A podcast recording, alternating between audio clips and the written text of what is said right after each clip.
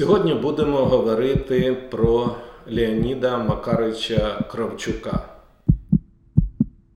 Це дорога незалежності, дорога самостійності, дорога державності.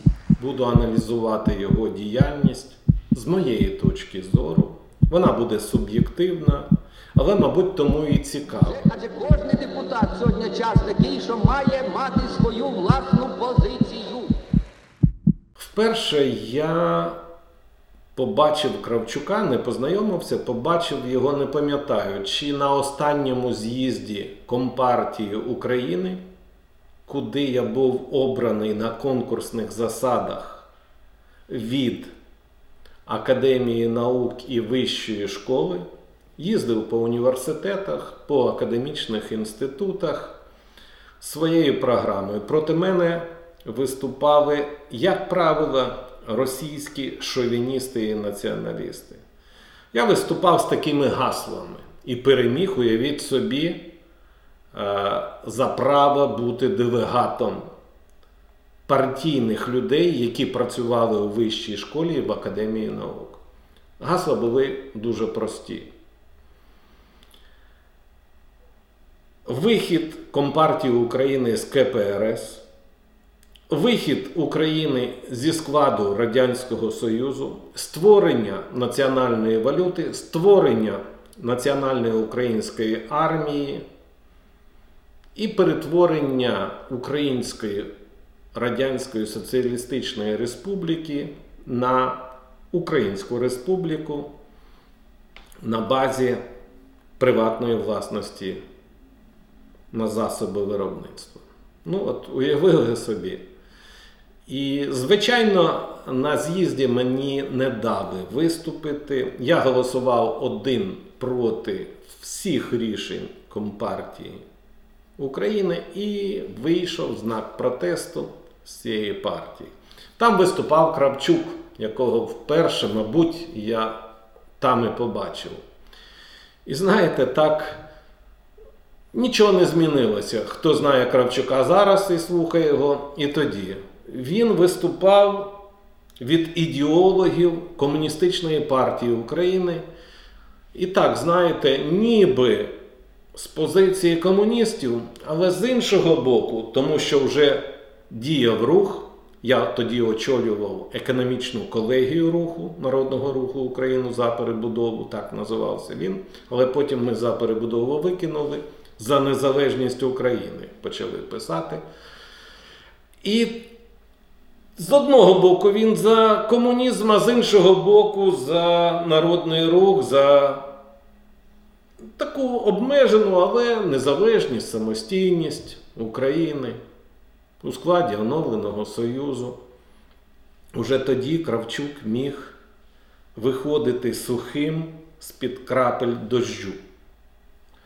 А потім я вже познайомився, мабуть, з ним на з'їзді руху, де він виступав в такій же манері від Компартії. Але він уже, мабуть, розумів, на то він і політик, що ми, націонал-демократи, переможемо. Ми розвалимо Радянський Союз.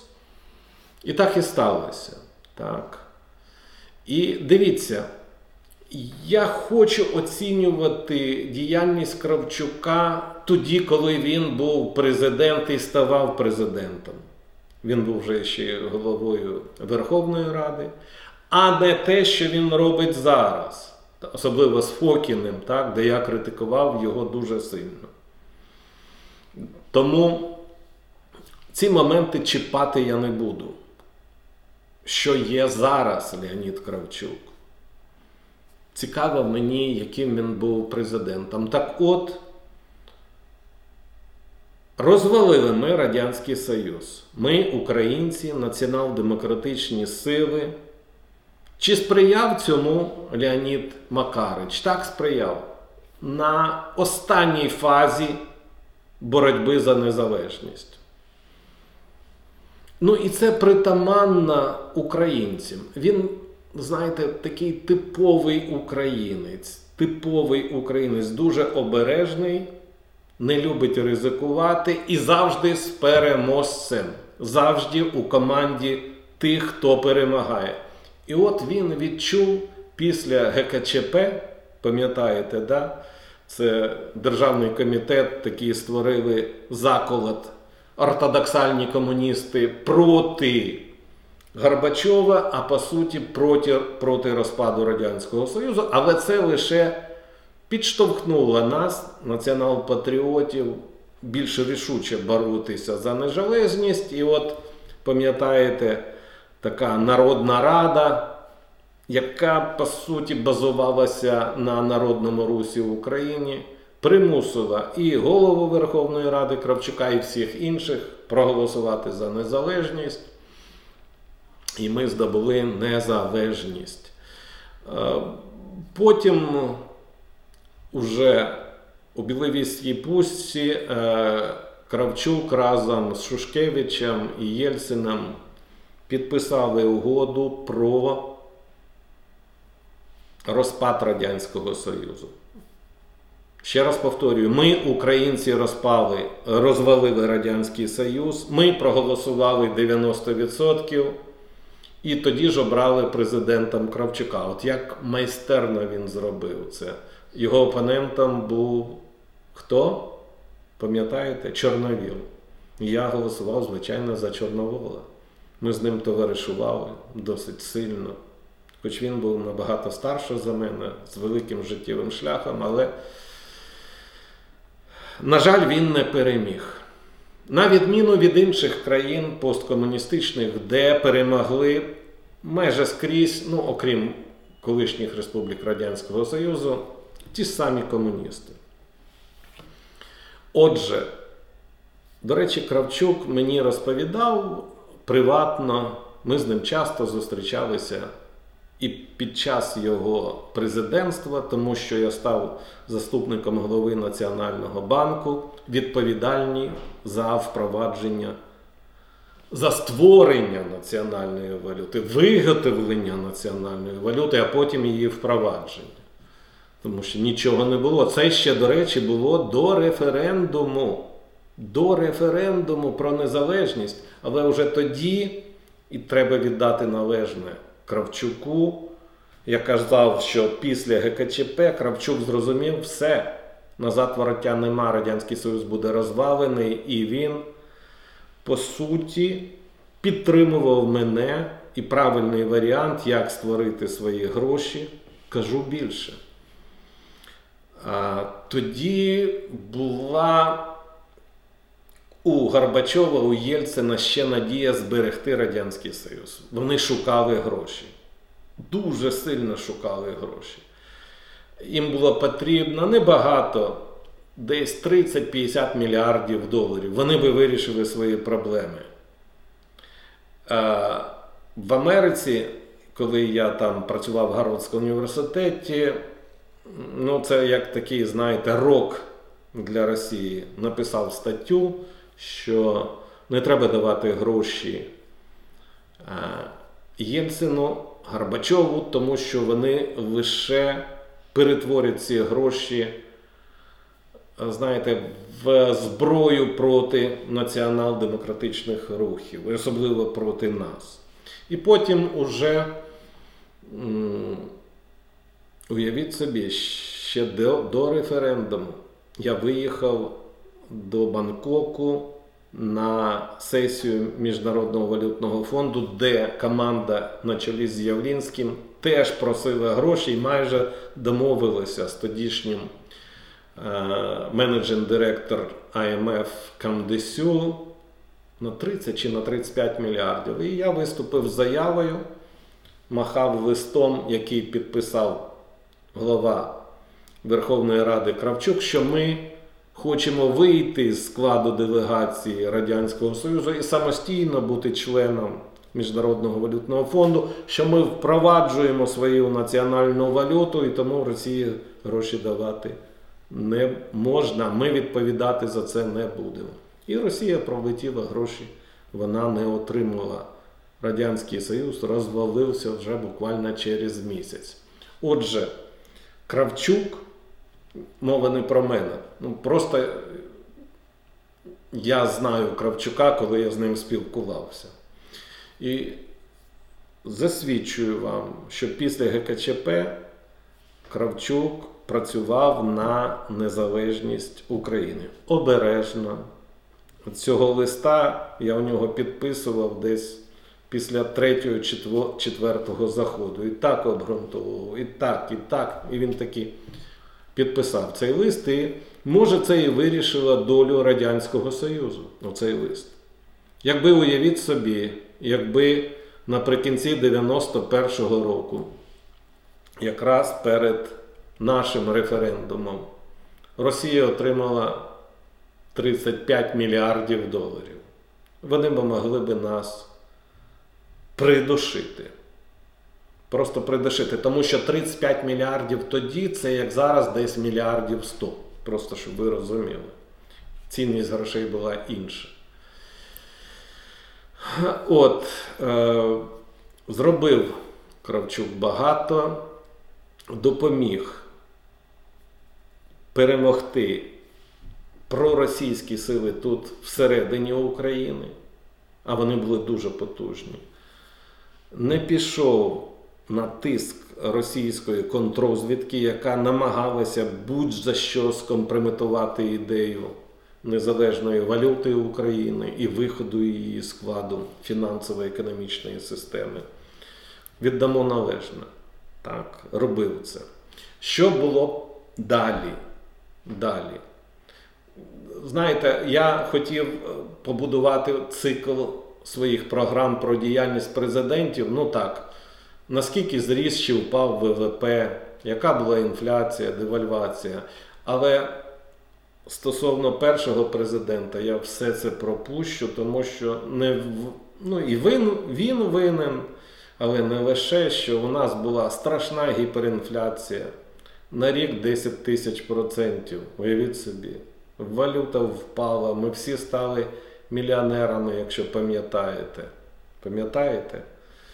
Купонокарбованці, коли е, проти моєї позиції виготовили купонокарбованці і впровадили їх, так? Саме завдяки нашій позиції з Леонідом Макаричем нам швидко вдалося виправити помилку. Я не буду далі розповсюджувати, як, е, що могло бути. Тобто працював він на інтереси незалежної української держави. Це плюси. Чи були мінуси? Звичайно, були. І дуже багато. А після того, як я пішов у відставку з посади заступника голови Національного банку, тому що ну, я, як завжди, не погоджувався з думкою більшості, пішов з посади. Пішов з посади, е, вирішив е, уже їхати на довгий термін чи в Лондон, чи в Сполучені Штати на викладацьку роботу.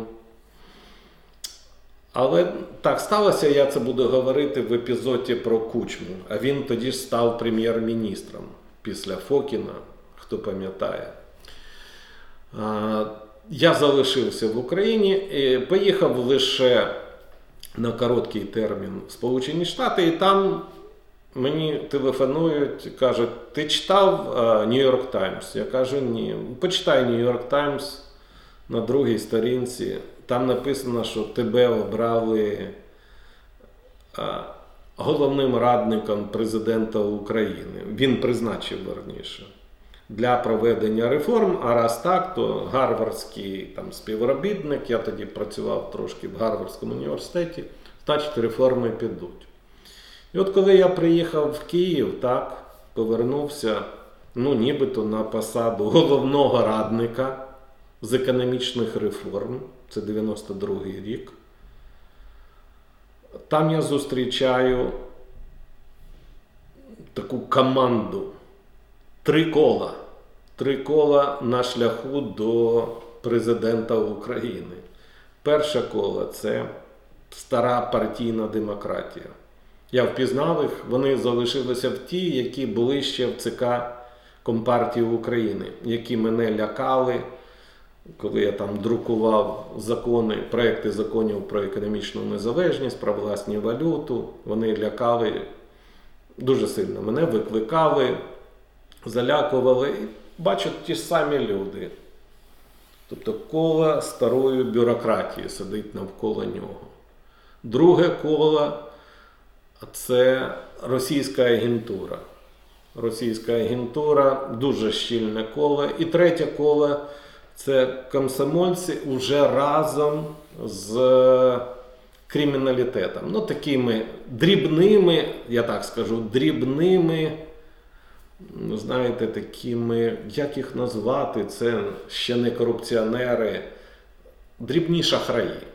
Дрібні шахраї. І от вони мені кажуть, з, кожною з груп я зустрічався, інакше ти не попадаєш до президента. Е, Кажуть, одні кажуть, будеш е, працювати з нами, інші кажуть, що будеш робити оті комерційні проекти, допомагати нам і заробиш з нами. Треті казали, що будеш нас інформувати, про що ви там будете домовлятися, що робити. Я послав всіх їх, е, звичайно. І доступ до президента вони перекрили. Через 2-3 дні я написав заяву про звільнення. Так. Ну, це... Але з Кравчуком зустрічався. І е, потім я поїхав працювати у Лондон. У Лондон на високу посаду виконавчого директора Європейського банку реконструкції і розвитку. І несподівано отримав дзвінок з Вашингтону, не буду казати від якої особи, з проханням зустрітися з першим заступником голови Міжнародного валютного фонду. Це був е, банкір з Ізраїлю. Потім представником Світового банку Кауфманом тут. І Джефрі Саксон, це був такий головний радник американського уряду в країнах колишнього Радянського Союзу. Переважно він сидів у Москві. Я з ними зустрівся, і вони попросили мене прийняти участь і організувати зустріч з Кравчуком стосовно початку радикальних реформ і його участі в дострокових виборах президента України. Тому що, на їх думку, головним конкурентом Кравчука буде Кучма. І вони казали, що є небезпека, що навіть ті реформи, які не почалися, будуть ще гірше, і Кучма може працювати не на інтереси України. Я вже тоді знав Леоніда Даниловича Кравчука, сказ... Кучму сказав, що, мабуть, ви помиляєтесь, і зустріч то я організую на нейтральній території, не в офісі президента, звичайно.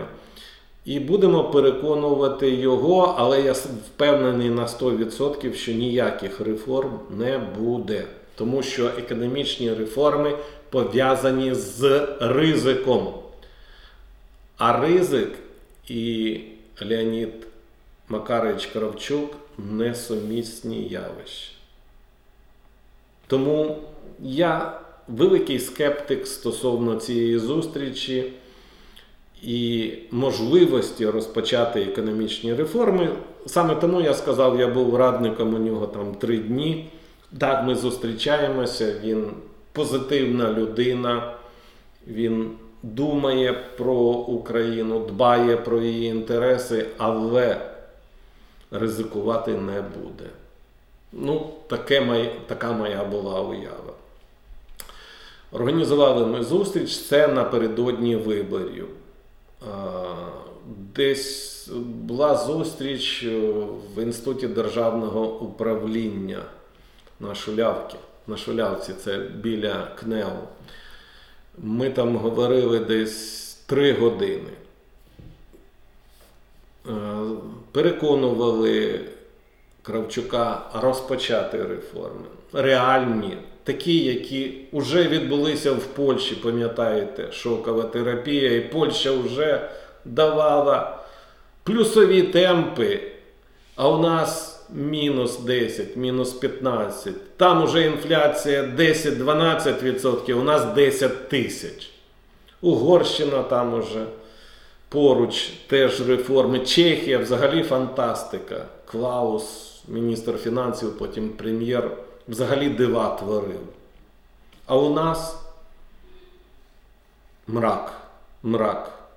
Середня зарплата 10 доларів, ну потім 12 доларів. Інфляція, девальвація.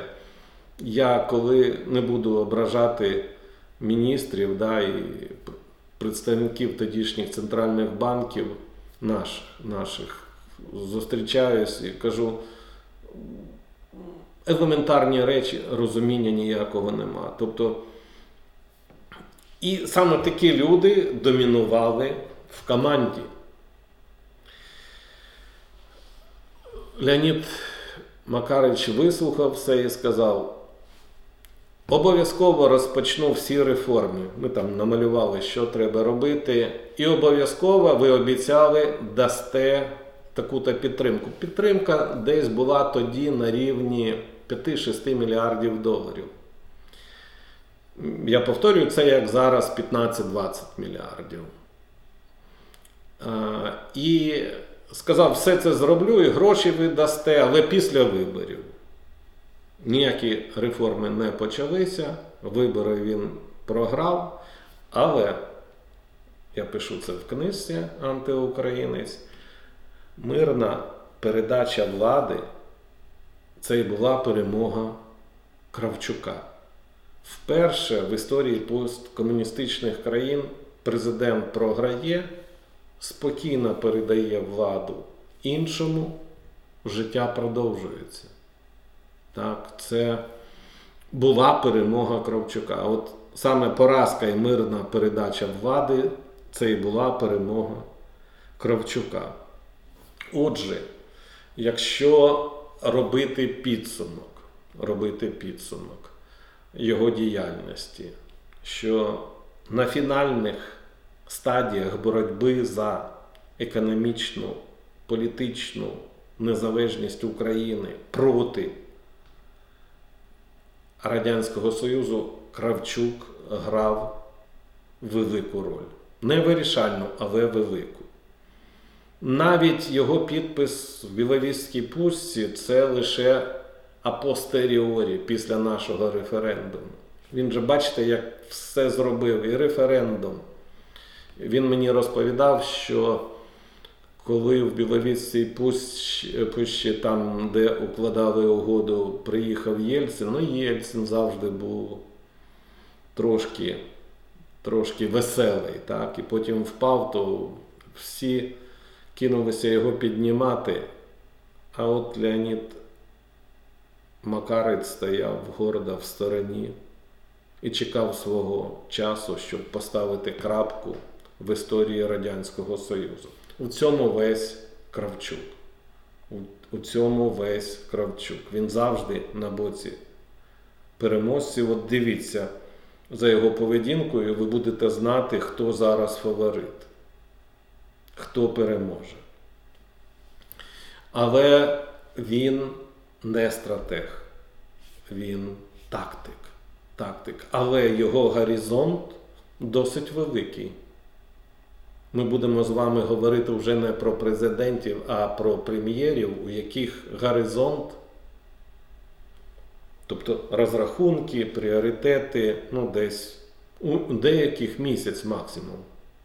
Так от у Леоніда Макаровича горизонт ну, десь рік планування. Цього замало для президента. Дуже мало. І саме тому він програв вибори, але, повторюю, зробив дуже багато. Зараз уже можна критикувати за його співпрацю з, пам'ятаєте, там, яка партія була проросійська. Можна критикувати його за там, дуже дружні стосунки з олігархами. Але це вже було після того, як він програв вибори. На своєму відрізку часу, коли він очолював країну, він зробив максимум, що може зробити колишній лідер Компартії України, який відповідав за ідеологію. Ну, отак. На цьому я хотів би поставити крапку і звертаюся до вас, хто продивився це відео. Дайте зворотній зв'язок. Напишіть мені на Facebook чи в коментарях, що ви хочете почути стосовно інших лідерів, президентів, а потім я буду говорити і про деяких міністрів. Е, Це перший блін. Я сподіваюся, що він був. е, Ну, його можна їсти. Дякую за увагу.